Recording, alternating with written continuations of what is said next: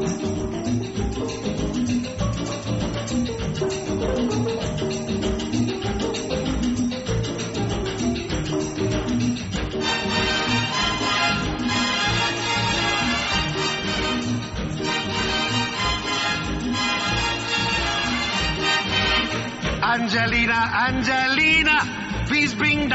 Concertina and play a welcome for me, cause I'll be coming home from sea.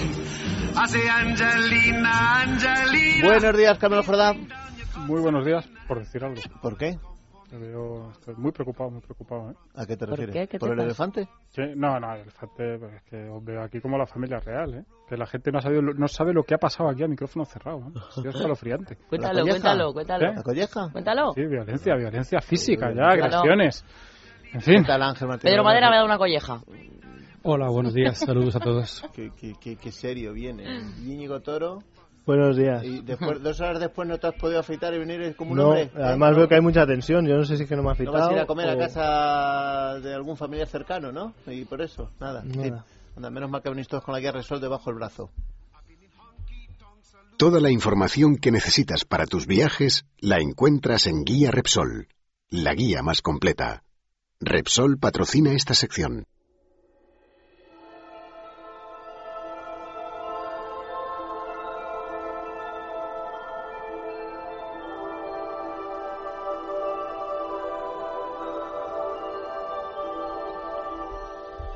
Bueno, Carmelo, tú te encargué barcos. Habrás hecho un estudio comparativo, navegación. hemos, me, ¿Te me- has comprado las horas completas de Celine Dion? he estado a punto de sacarme el carne de, de patrón de yate, pero al final no, no, no había cobertura. Y, y, y por eso, si no fuera llegar a ser por eso. Ya. Esto por lo visto... ¿Hablas de Dani Pedrosa? Porque es un Nah, chico encantador. hablaba de la actualidad. Además, yo soy más de Pedrosa que de Lorenzo, no sé por qué. Estas tonterías. Siempre tú con los ganadores. Lo tengo clarísimo. Sí, sí, es que tengo ojo, ojo clínico. un ojo. Tengo ojo clínico. Oye, cuéntanos... No sé. Pues, posibilidades. exacto. Obviamente estamos hablando de barcos porque hoy, que no ayer, es el centenario de la catástrofe del Titanic. Ah, claro, hoy que no ayer porque, digamos, el barco se hundió a las 12 y poco. Decir, o sea, de la, de la madrugada. Pues ya era día, día 15 es hoy, ¿no? Digo, a ver si estoy yo aquí. Ya era día 15 y no día 14.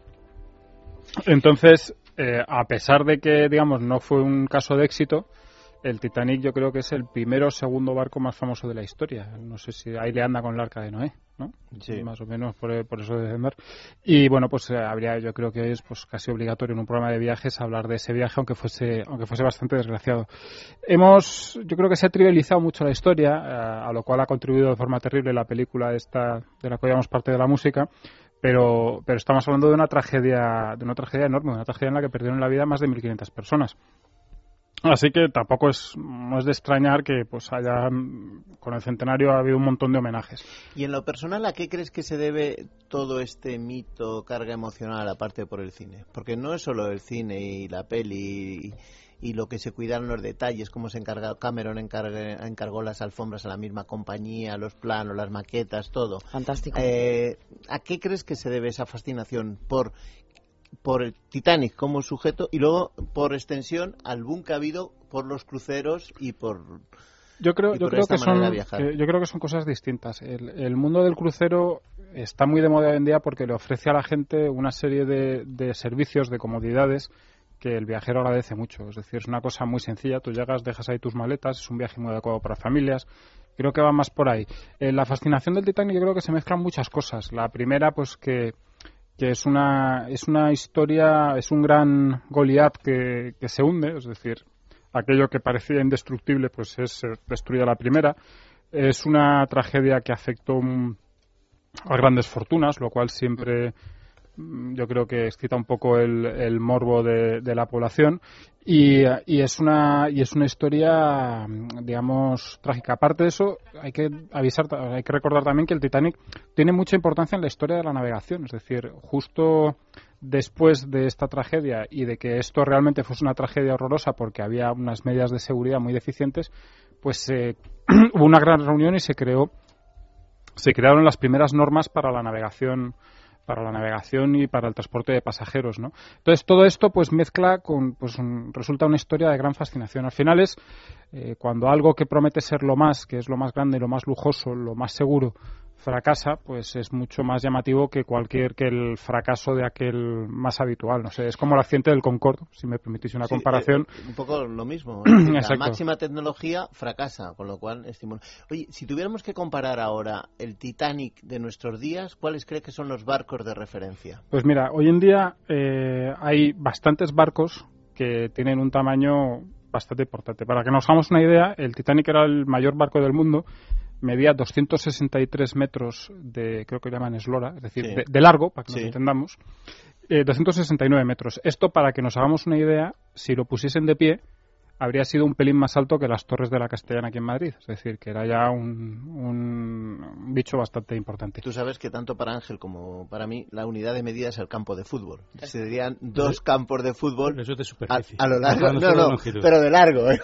y, tú, y tú que eres del Rayo serían... Tres, casi tres, campos del Rayo. tres campos del Rayo casi, sin el casi. Te que esta tarde tenemos un gran derby. Oye, os, dimos la del pulpo el otro día. ¿eh? Ya, pero un, comentario aparte. claro. Eh, bueno, y pesaba 46.000 toneladas, que ya también es un peso importante. Para que nos hagamos una idea, eh, los barcos de crucero, de crucero más grandes del mundo, actuales, en este momento, la clase Oasis de RCI, eh, tiene dos de estos barcos, el Allure of the Seas y el Oasis of the Seas, una cosa como muy tal, y tienen una longitud de 362 metros, es decir, 100 metros casi más que el Titanic, pero pesan cinco veces lo que pesaba el Titanic, 225.000 toneladas. Es decir, que es una cosa enorme. Eh, tienen 2.700 camarotes y una capacidad de pasajeros de casi. Uno supera los 6.300 y el otro casi casi en 6.300. La tripulación es de 2.300 personas. Es decir, que pueden ir en ese barco 10.000 personas. Unas 9.000 personas subidas en, es una ciudad pequeña. Es una ciudad pequeña, es una, una, auténtica barbaridad.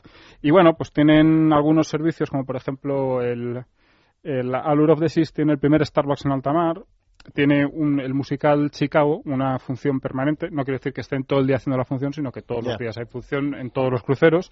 Y siempre tiene... hacen filipinos, que es una cosa. Yo no sé por qué todas las bandas de música de los cruceros han sido filipinos durante mucho tiempo. Es un sector que se copa poco a poco, van entrando. Es como lo de la. y llaman uno al primo, al primo, al Exacto, como, como, los que vendían. Y la tripulación, eh, camareros, cocineros, también son muchos filipinos. Ah. En muchas compañías del mundo, sí no pensaba yo que eso era Los Dultigruten eh, son filipinos. ¿Es verdad? En su mayoría. Sí, tienen, es verdad, en, muchas, en muchos de los cruceros efectivamente hay mucho trabajador.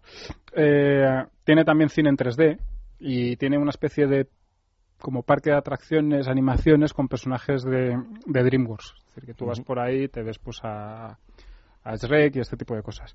Luego ayuda a mantener al niño tranquilo, me imagino, que es la base de esto. Eh, yo creo que la base de los cruceros es separar a las familias y hacer que las familias, padres mm, tal, disfruten de la vida sin el pequeñuelo por ahí rondando, que de vez en cuando, oye, conviene descansar.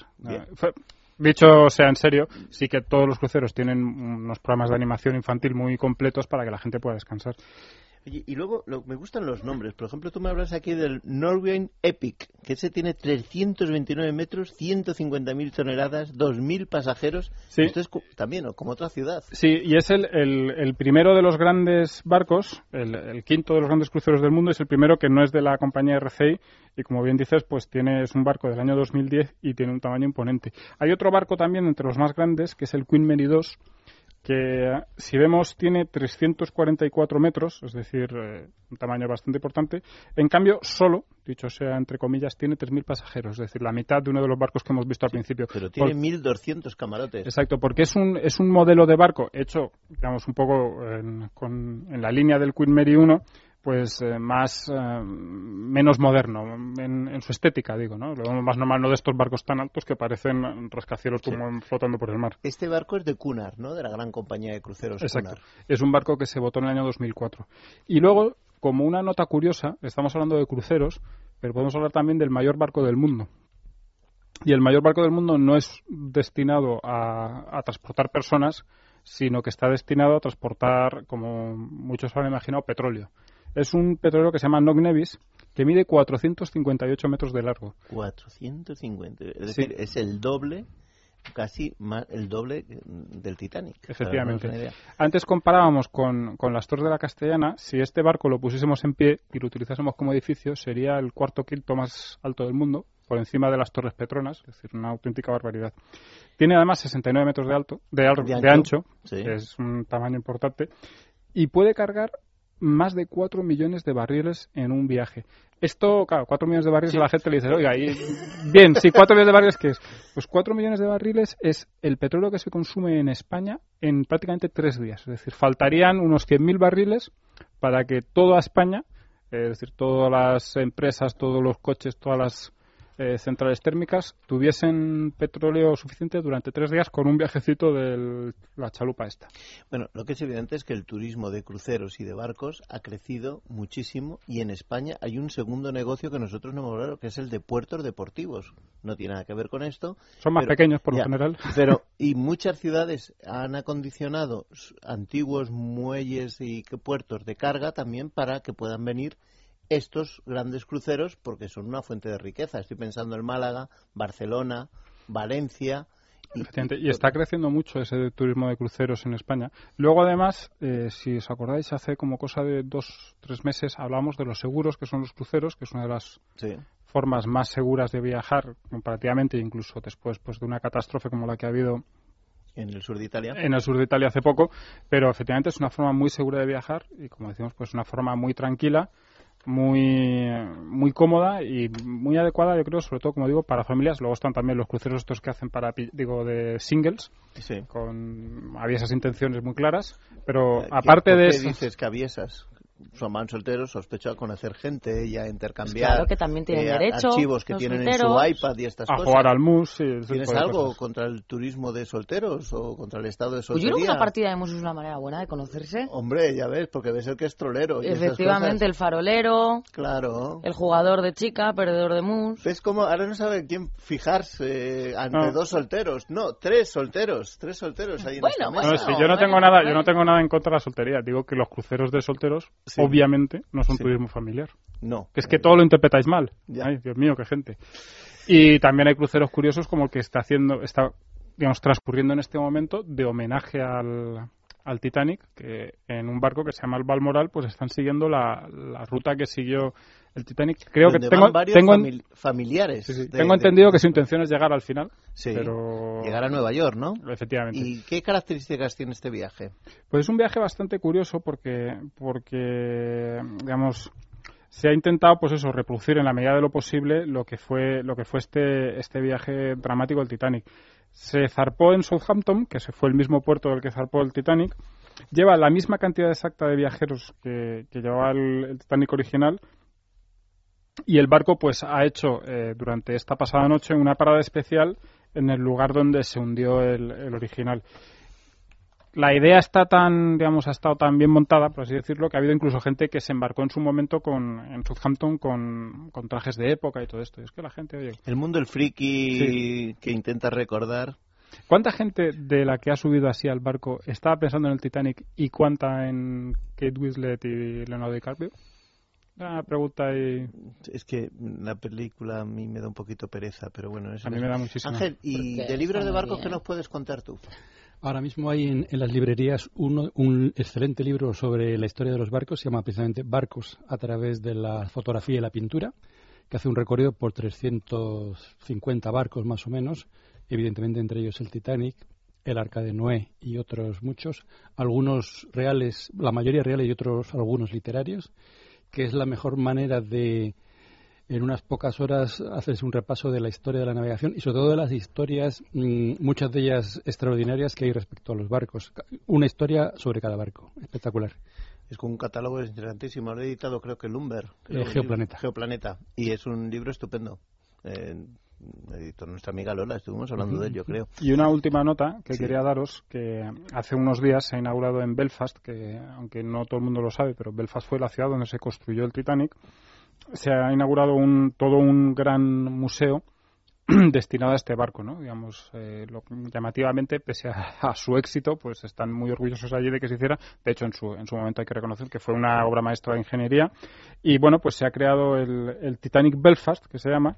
Se inauguró el 31 de marzo y es eh, va a ser seguramente una de las atracciones turísticas de esa ciudad que en los últimos Lo- años se ha abierto por Lo de hacer un museo en torno a un barco casi de un desastre es una costumbre que no es nueva. Por ejemplo, en, El Vasa el en- Vasa en en Estocolmo. Estocolmo es todo un museo que está sobre el, el- bueno la historia es fantástica el barco que iba a ser la divisa de la corona La sueca, sueca. se hundió delante cuando el, la- el rey estaba en la botadura esto es un El- ejemplo el- de que El Titanic duró por menos un par de días. Claro, pero esto pero es que- duró dos minutos. Oye, el- muy a la española, ¿eh? Yo Ya, me- estoy acordando de- Antes de... Ikea, ellos fallaron. Ahora ya con Ikea nunca les falta un tornillo. Me estoy Un momento acor- cuña de Ikea. Me estoy acordando de aquel de la Expo 92 que se hundió en el mismo puerto y casi se ahogó a curro. Pero estaba Curro, lo pasó muy malamente. Aquello- aquello y estaba fue- el innombrable. Con Estuvo lo a cual, punto de, luego, ser- de un drama humano. Y en, en Francia, en, las- en la Rochelle, están también Bueno, ahí haciendo es- una réplica. Bueno, pero se están haciendo una réplica de un barco eh, de un barco histórico y por tanto de que hace, tuvo mucha importancia en la historia de la independencia de Estados Unidos. y la pro- el propio barco es ya por sí solo un museo, la propia Sí, sí. construcción, porque ves cómo la gente están lo está haciendo, por eso yo creo que se retrasa mucho la terminación del barco. Claro, porque mientras que está el barco va la gente. La gente va molestando. Y en Rotterdam hay un,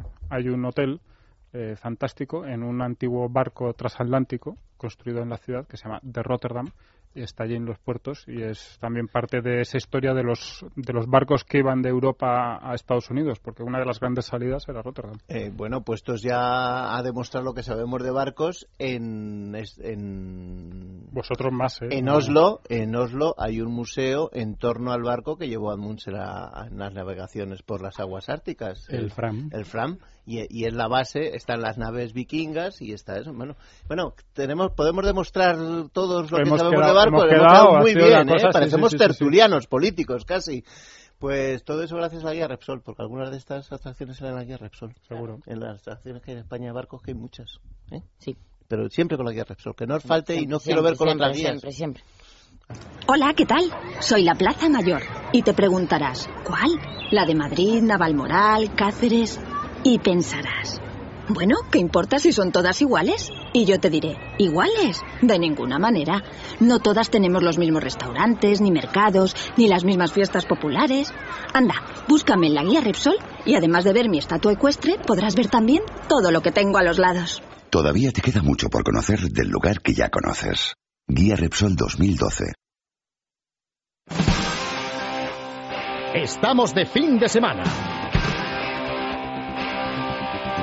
Es radio. Cuando vacile me voy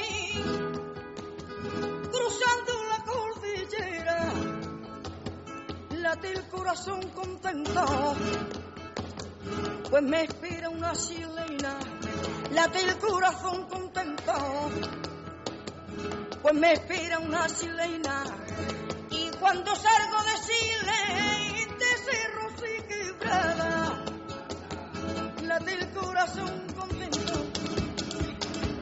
Pues me espera una Vamos a ver, Ángel, ¿vas a hacer una sección de flamenco o de Chile? Y además te tengo que preguntar por una cosa.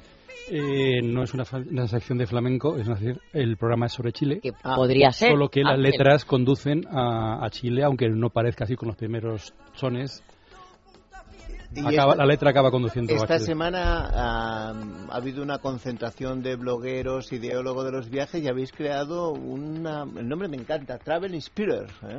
Eh, sí, no ha sido una concentración de blogueros, ha sido realmente una concentración de representantes de oficinas de turismo, de líneas aéreas, de agencias de comunicación, de compañías hoteleras, que han asistido a la presentación de Travel Inspirers, que es una agrupación de blogs de viajes, de 12 blogs de viajes, en la, en la cual yo tengo el orgullo de participar con mi blog Dry Martínez. Muy bien. ¿Y quién más está contigo? Bueno, hay- hay algún- otros 11, sois un Eh, equipo de sí, sí. fútbol con entrenador, ¿te han dado Sí. algún cargo? Y un suplente que, bueno, tenemos desde periodistas muy conocidos, algunos que han pasado por aquí, como Paco Nadal o Rafa Pérez, y otros que son gente mucho más joven que ha entrado directamente en el mundo de la comunicación de los viajes a través de ya directamente de Internet. No ha pasado como muchos otros por las radios, las televisiones o, las, las revistas, sino que directamente ya han entrado en el mundo 2.0 y así entre un equipo de varias generaciones vamos a hacer una agrupación que uniendo esfuerzos y cualidades mm, tenemos un arma para promocionar y sobre todo inspirar, inspirar ideas, inspirar emociones e inspirar viajes a los lectores. Bueno, y a ver, ¿qué tiene Chile que a ti te inspira tanto? Porque Íñigo sé que vivió allí. Y a ti mismo. eh, bueno, a mí también me encanta, pero Claro. hombre, como el responsable es Ángel. Pero puedes decirle- aportar también. Claro, aportaremos algo, aportaremos Eh, algo. Chile es realmente un destino que inspira muchos viajes porque al, al- por su peculiar geografía todos sabemos que es el país más largo y estrecho del planeta y por tanto en una superficie que a lo mejor no es tan tan grande sí tiene una diversidad de, paisajes eh, más que probablemente ningún otro país porque va desde los desiertos extremadamente secos del norte hasta pues ya está el, el extremo sur de del continente americano y luego in- incluso islas en mitad del Pacífico y luego están los territorios australes de los que pretende tener. Bueno, no vamos a centrar en una zona en la que yo sé que le gustó mucho a Íñigo. Íñigo, cuando, aunque no parezca, Íñigo defendiendo las plantas, los animalitos y todo, él hizo sus estudios y consiguió una beca, con lo cual debía ser brillante como estudiante. Nosotros aquí siempre traemos eh, a un experto en el destino y luego también para que se vea el nivel de este programa, tenemos el, el, el experto dentro del programa de este destino, que es Íñigo Toro. Qué bárbaro. Qué, bar- qué- qué buena presentación. ¿Cuántas veces te han dicho que eres experto en algo? ¿Eh? Pocas, pocas. ¿Eh? Pocas. Más me ¿Y tú por qué te fuiste a Chile? Para huir Pues, de casa, me imagino. eh, ese era un motivo, no lo vamos a negar. Pues nada, estaba en la universidad, eh, mi amiga Natalia pues consiguió una beca in- em, una beca intercampus en, en Argentina y dije yo quiero lo que es, yo quiero lo que ella, yo soy muy envidioso. Sí, bueno. Y al de año siguiente, eh, pues con, con una profesora de suelos, salió, estas son unas becas muy buenas porque son, te dan todo, te dan el viaje, no sé si existirán todavía, porque tal y como están las cosas, pero en aquella época te daban, te pagaban el pasaje y te pagaban la estancia. Entonces tú tenías que presentar un proyecto de investigación en, en una universidad de destino. La universidad de destino proponía un tema y, y yo elegí un tema que era sobre compostaje. Sobre compostaje Del que nos has hablado aquí. que hemos hablado alguna vez aquí y nada, pues fui allí, hicimos un experimento. No salió bien el experimento, hay que decirlo también, porque claro, eran tres meses nada más y el experimento pues era un poco largo, era un estudio sobre la fertilidad del compost y tal. Entonces era un poco largo y fue un poco fracaso. Pero tú cuando estuviste ahí volviste encantado hablando siempre de No, Chiloé, yo- Chiloé, Chiloé, yo, Chiloé. eh, Dije, ahora va a pedir el exilio. Mm, Viajé mucho por Chile y la verdad es que es un sitio maravilloso. Como decía Ángel, tiene de todo menos selva. Todos los climas del mundo están representados en Chile, menos la selva, porque no le ha tocado. Bueno, la, Pero- la selva fría, lo que llaman selva fría, que es un tipo de bosque mm, espeso, Bosque pero, húmedo. El pero bosque húmedo, el de Alerce, el de... Bueno, nos vamos a centrar en esa zona de Chiloé y en una en un proyecto que a mí siempre me ha parecido un gran reclamo para un viaje, que es la carretera austral. ¿Qué es Chiloé? Sí, bueno, aparte eh, de una isla. Si me eh, dices que es una isla, no mm. te ganas el sueldo. Ya, eh, bueno, en Chile hemos dicho que tenemos eso, eh, los desiertos de Atacama, Patagonia muy conocida, la isla de Pascua muy conocida, pero cada una completamente distinta de la siguiente, y muchos otros lugares. Y nos faltaba siempre por hablar aquí de Chiloé, que es uno de los grandes destinos viajeros soñados. No está en, los, en las cabeceras de los, de los folletos turísticos. A, a muchos nos gusta que eso sea así. Es, es- creo que es la isla más grande de, isla de Chile, pero que está pegada al continente. O sea, no es una isla oceánica perdida, sino lle- llegas en un corto trayecto en ferry y llegas ahí Es en- que, enseguida a un Chacao. poco como es Chile, son dos cordilleras y un valle central, entonces se va rompiendo, digamos, va perdiendo altura y en Chiloé ya empieza a romperse totalmente y, y s- digamos que serían los picos de la cordillera de la costa. Eh, Chiloé se habla de es una isla, realmente es un archipiélago y, y Chiloé, lo que normalmente se llama Chiloé es la isla grande de Chiloé, pero vamos, para es donde va casi todo el mundo va a esta isla grande, que es mm, el gran paraíso para, para- sobre todo para naturalistas y gente interesada en la naturaleza, pero también para aquellos interesados en la cultura. Es decir, es uno de estos conjuntos muy muy interesantes. ¿Y cuál es el origen, la historia de Chiloé, la, de la población? Bueno, ahí es uno de, los- de estos sitios que por ahí llegaron los españoles, hicieron acto de presencia, pero ya era tan difícil el, el contacto con el resto de- de- del continente, sobre todo la parte de Santiago, que quedó eso como medio, medio olvidado, ¿no? Sí. Y eso, a su vez, eh, luego, cuando llegó la independencia, eh, al estar olvidado primero respecto a, a la metrópoli, luego estuvo olvidado respecto a los A las fuerzas inde- ¿no? Con lo cual, al final... Es que hay que decir que son mil y, 1500 kilómetros hasta Sí, Santiago, por lo que menos, está sí. bastante lejos. En Chile, pues eh, Santiago es una supercapital que está la población totalmente concentrada allí. Es una ciudad muy grande y claro, Chiloé me imagino que la, Mm. la independencia era pues lo más lejos del mundo y tampoco es que ten- tuviera muchos recursos económicos, no había minas, no claro, mm, eso que ha permitido que se conserve bien hasta ahora. Vamos, lo que queréis decir es que pasaron de los pobres habitantes de Chile y dicen, mira, ni independencia ni nada, estáis ahí como estáis. Eh, ahora mismo se puede pasar fácilmente por, por tierra desde Chile a Argentina en esta zona, más o menos ahí a la altura de Puerto Montt un poquito, pero es un paso que se descubrió hace 100, 100 años, ciento y pico De años. los pajaritos. Sí, hay dos o tres pasos ahí, con lo cual hace 300, 400 años es que no se podía pasar. Entonces eso era absolutamente el, el último lugar del mundo. Bueno, a ver, Íñigo, a nivel natural, ¿qué hay allí que lo hace un sitio tan especial y que todo el mundo quiere ir? Pues mira, eh, a lo que de- hablaba un poco antes, eh, esta zona que se empieza a romper de la cordillera de la costa, eh, pues es muy parecido, mm, tengamos la imagen un poco a lo mejor de Noruega, de los fiordos, son muchos valles glaciares que van con esa forma de U tan característica y, unos bosques, bosques de verdad. Es decir, lo que sorprende, a mí lo que me sorprendió mucho en Chile es que aquí se habla mucho de la gestión forestal, que los montes tienen que estar limpios, etcétera, pero claro, aquí tienen que estar tan limpios porque hay mucha gente y hay mucho desalmado. Allí hay muy poca gente y los bosques son bosques totalmente naturales y, y- y muy con una con muchísimo sotobosque. También el clima en esta parte es, es, es bastante lluvioso y, y sorprende pues que son impenetrables. Luego también hay una cosa que a mí me encantó de- del Parque Nacional de Chiloé, eh, que tiene unas playas maravillosas en las que no hay absolutamente nadie. No hay Bueno. absolutamente nadie. Tú estás en la playa y, ah, eso sí, hace un viento tremendo, eh, pero es que estás absolutamente solo. Y ves sobre todo cómo es una playa eh, natural, una playa pues con sus arenales, con su zona que poquito a poco la vegetación va consiguiendo conquistar ese medio tan tan difícil para la vegetación Mm. vascular, porque por la salinidad, por el por el- la brisa marina, etcétera, pues es, es difícil y poco a poco Con algas cómo- tiradas por la arena. eh, Pues una, una playa eh, intacta prácticamente. A nivel fotográfico, hay dos tipos de fotos de Chiloé. Las que están nubladas, que son la mayoría, y luego las que el día ese bueno que sale y hay unas estructuras como unos palafitos con unas casas de madera. Es un sitio muy especial, ¿no, Ángel? Es que eh, una de las, las características de, de esta zona es que tiene algunas de las mareas, la diferencia de pleamar a bajamar más altas del, del planeta.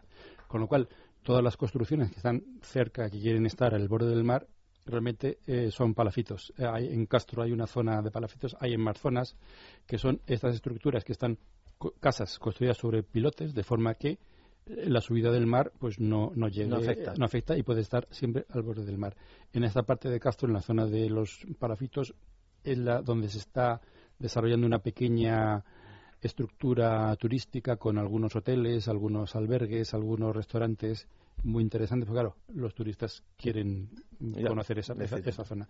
Y eso siempre, la absoluta mayoría de las poblaciones de, de Chiloé están en el lado interior, es decir, no en los que dan directamente al al, Océano Pacífico. Pacífico, sino al, al interior, a este mar interior que es donde está el archipiélago y tal. Ahí está, eh, Cucao es la única población que está realmente mirando hacia el Pacífico, no está en la mera mera orilla, está como unos pocos metros más para adentro, hay como unos meandros del río que protegen Cucao de lo que es la, pura orilla, y hay algunas de estas playas de las que decía Íñigo antes que son de lo más espectaculares que te puedes imaginar, y al lado, justamente al lado del mar, unos bosques también absolutamente eh, fabulosos. Con ah, son estos eh, bosques templados tirando a fríos, pero, sí, pero no son las especies de aquí. No, son no, unos son- árboles completamente son- diferentes. Son, una, son un, un género que también tiene bellotas, es parecido, que es el género Notophagus, que es, digamos, el como el, mm, digamos el roble de aquí, ¿no? O sea, Mm. el arrayán, el eh, eh, todas estas especies que son las que dominan, lógicamente, no, no, no tienen por qué ser, aunque en, en América del Norte sí que hay quercinias, que Sí. hay quercus, hay mucho, y muchas más especies que aquí, Y luego hay otro detalle absolutamente fabuloso en Chiloé, que es la arquitectura en madera. Sí. Hay como unas 70 iglesias eh, muy peculiares, de Que las son cuales patrimonio de la humanidad, hay ¿no? como 8 o 10 que son patrimonio de la humanidad, que son eh, es arquitectura en madera. Evidentemente aquí lo que hay, lo único que hay es madera en, es- en esta zona. Y crean una arquitectura muy peculiar creada por los jesuitas, pero con influencias locales y, Alemana también. y, y- pero que es que también eran jesuitas normalmente suizos alemanes o sea no no españoles ¿no? y entonces esa, esa arquitectura que no es la típica iglesia barroca que encontramos en cualquier lugar de América No, y sino la forma esa que tienen de poner la- las... como es un trabajo especie de tejas eh, con, pero con tejas de madera también Madera. Libros obligados. Cuando hablamos de Punta Arenas y de Puerto Montt, hablamos siempre de Coloane. Sí, bueno, Eh, Coloane es el gran escritor, es el Conrad chileno, el el Rendel Conrad en lengua española, que es na- na- nació en, en, en Chiloé, con lo cual muchas de sus historias pasan en, en Chiloé, su biografía lo cuenta, y sobre todo también aquí por aquí pasó Darwin, que cuenta cosas de, la isla, pasó Chatwin, lo refleja en su libro en la Patagonia, es decir, hay, es un sitio muy literario y sobre todo con un cierto tipo de literatura que a algunos no les gusta mucho. Y por tanto es el complemento, el complemento antes o después del viaje. Bien, y ahora se está muy de moda y todo mochilero elegante que se precie y quiere hacer la carretera austral. ¿Qué es la carretera austral? Bueno, su nombre oficial es el Camino Longitudinal Austral. Sí, pero es que eso se vende muy mal. Sí, no, por con eso ese nombre entenderás que el marketing es como Eh, cuando Íñigo habla de sus árboles. Habla, él dice roble, le entendemos, pero cuando habla Kerkus, Kerkus, nos venimos abajo. Eh, bueno, eh, Puerto Montt, que es la gran ciudad aquí en esta zona de, que, que es de donde más o menos puedes partir hacia Chiloé. De ahí, más o menos, bueno, no- eh, técnicamente no empieza en, en Puerto Montt, pero vamos, para entendernos se podría decir que empieza en Puerto Montt. Una carretera que, que va atravesando hacia el sur, o sea, va sur, sur, sur, sur.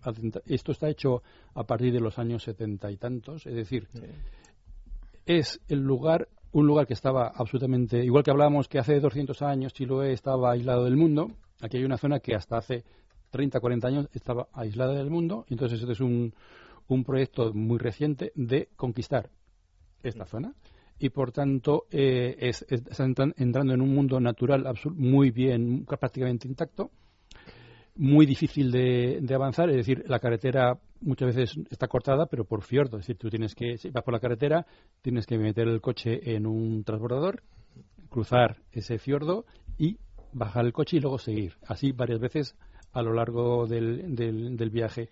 Y por tanto es entrar en un mundo absolutamente nuevo, natural, pleno de aventuras. Eh, hay algunos de estos, aquí hay bosques de alerces que son, para entendernos, casi como los secuoyas, para decir, para de tamaño y también de pues de edad y, de, y de im- imponen igual. Y, y es el mundo en que también podemos, dado que se empezó a conquistar hace 30, 40 años, es uno de los pocos lugares del mundo donde el viajero ahora puede encontrar directamente a los pioneros. O sea, ya no a los nietos de los pioneros que conquistaron eh, una zona, sino a los pioneros. Bueno, además es una carretera con ciertas connotaciones políticas, porque Bueno, se empezó a crear con Pinochet. en los años y- 70 y eso también tiene una carga emocional bastante fuerte. y se empezó a crear para, porque antes, para poder acceder hacia el sur, como esta costa está tan fragmentada, con fiordos, con glaciares, con montañas, había que entrar en Argentina para, para volver a entrar en Chile. Entonces, hay que decir también que una, una cosa que, que salí bien parado es que aquí eh, en los bares por la noche es mejor que no te confundan con argentinos. Porque no son bien, no son demasiado bien, Ah, bien pero esto recibidos, me sobre todo cuando hay algún de que fuiste a varios bares, entonces. ¿eh? Sí, sí, para, para ver la fauna local. Claro, luego, luego el estudio salió mal porque Claro, no había no, tiempo, no Oye, solo tenemos poco tiempo porque tenemos que acabar volver con Carmelo y su concurso para pasarnos un fin de semana ahí por la cara descansando en el sur de Portugal. Eh, me decías habitantes prehispánicos, las pocas comunidades indígenas, hay huellas de Eh, bueno, eh, en un viaje normal por ahí no vas, eh, tienes que irte un poco más al norte, a la Araucanía, para Sí. si quieres conocer el, el patrimonio cultural prehispánico vivo, me refiero, ¿no? ¿Y qué lugares serían obligados de parar en la carretera austral? Bueno, hay, hay más, casi más que lugares para visitar Tramos. concretos, es, es realmente la aventura de viajar eh, hacia el sur, porque es que no son poblaciones muy nuevas, ahí no hay historia, no hay monumentos, ¿qué tal? Sino simplemente es el es el, el viajar para hacia el sur. Hay zonas como Coyhaique que ya tienen una cierta estructura urbana, tienen aeropuerto, es decir, mm, Sí. no hace falta que a ver, no hace falta que vayas por carretera y, y vuelvas por el mismo camino. ¿eh? Hay, hay zonas en que ya hay acceso por avión, es decir, puedes, pero no es tanto una zona concreta. Es una zona tan tranquila, tan tranquila que cuando hay gente que se quiere, digamos, aislar del mundo por cualquier razón, van para acá.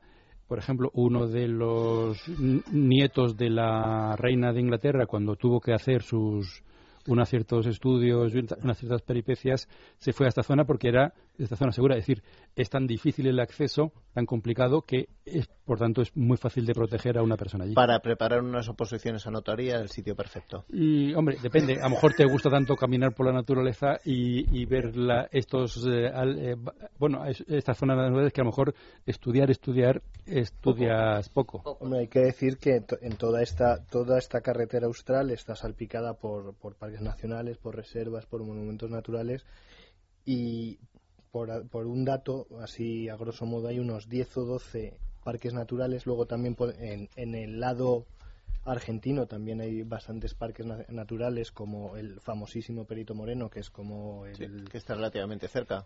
también hay que decir que en esta zona eh, la- no pasa la carretera austral, evidentemente, pero estamos muy cerca del campo de hielos norte y el campo de hielos sur, que son la tercera reserva de agua potable del mundo, después de Groenlandia y la Antártida, y que par- y, y es uno de esos conflictos de fronteras aún no resueltos del todo. De hecho, hay varias dotaciones permanentes en el chilenas en el Parque de Hielo Sur para decir que esto es mío. Para hacer un recorrido cortito, eh, se puede hacer desde Puerto Montt, por ejemplo, vas a recorrer Chiloé. Sí. Eh, de ahí coges un barco a Chaitén, que ya en, la- en el continente, ya vuelves y has recorrido la vuelta está de Chaitén. estamos es hablando- una pequeña pequeño tramo de la carretera austral. Estamos para hablando hacer de un- 1.240 kilómetros desde Puerto Montt a Puerto Higgins. Ya, ya, pero decir, esto Ya. para hacer una parte de a lo mejor de 200 Sí, si nos ponemos, kilómetros. ponemos. Eso se lo hace Íñigo en dos carreras. Tres. Tres, si no pequeños. Gracias, amigo. Oye, nuestro concurso con. Nuestro concurso, Nuestro concurso con Carmelo. Martiñal Con. Beach Resort, Sí. recordemos, un ex- excelente hotel de cinco estrellas en Algarve. Me ha tocado a tiene- mí. No, no podíamos Con participar. Rodríguez, No, de la- a No, menos, sí. a menos que te travestas por Facebook y te hagas llamar José Rivero Gutiérrez. ¡Soy yo! no. Eh, pues José no Rivero. Gutiérrez. No se José parece a ti, Rivero eh, Gutiérrez, Con todos mis respetos nuestro- hacia don José. Mira, mírame.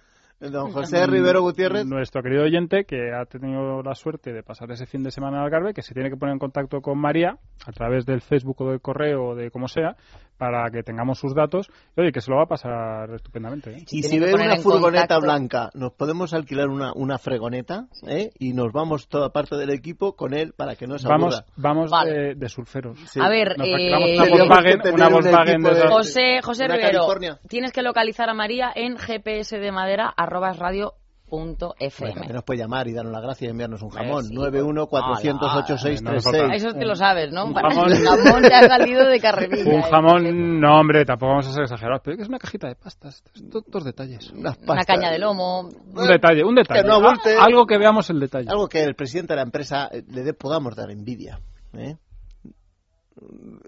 Se oye la voz de José Ra gritando desde el control. Los arrastrados. Sí, Que al técnico también le damos, Pero hombre. Si bueno. viene a Cañalomo, a ti te Pero si damos. estás hombre. salivando, Joserra. Si estás- tienes el páncreas disparado. Que es que son ahora muy malas. Bueno, Pedro. eh, nos vamos al cine. ¿Qué? Ah, no, al piano. cosita, Ponme cuenta, música ¿Cómo de vas piano. con las clases? Pues mira, mira, mira cómo toco yo. A mira, ver, mira, escucha. a ver, ¿eh? no, que es que mira, no. pon, tú pon la publicidad que mientras voy a traerme el piano. ¿Qué quieres que mueva? ¿El sillín o el piano?